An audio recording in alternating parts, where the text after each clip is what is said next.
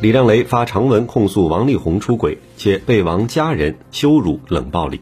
十二月十七号深夜，王力宏前妻李亮雷发长文，直指王力宏在婚前婚后多次出轨，且私生活混乱。在婚姻生活中，他也缺席孩子的成长。此外，李亮雷还称自己遭到王家人的羞辱及冷暴力。李亮雷在长文中说：“写这封信是我做过最困难的决定。人生真的很不容易，我想也只有这样勇敢坦诚的面对一切，才能归零。”我们才能各自有重生的机会，也希望我的分享能带给深陷其中的你，或是即将要踏入这个旅程的你一些醒思。李亮雷的长文让很多网友惊掉下巴。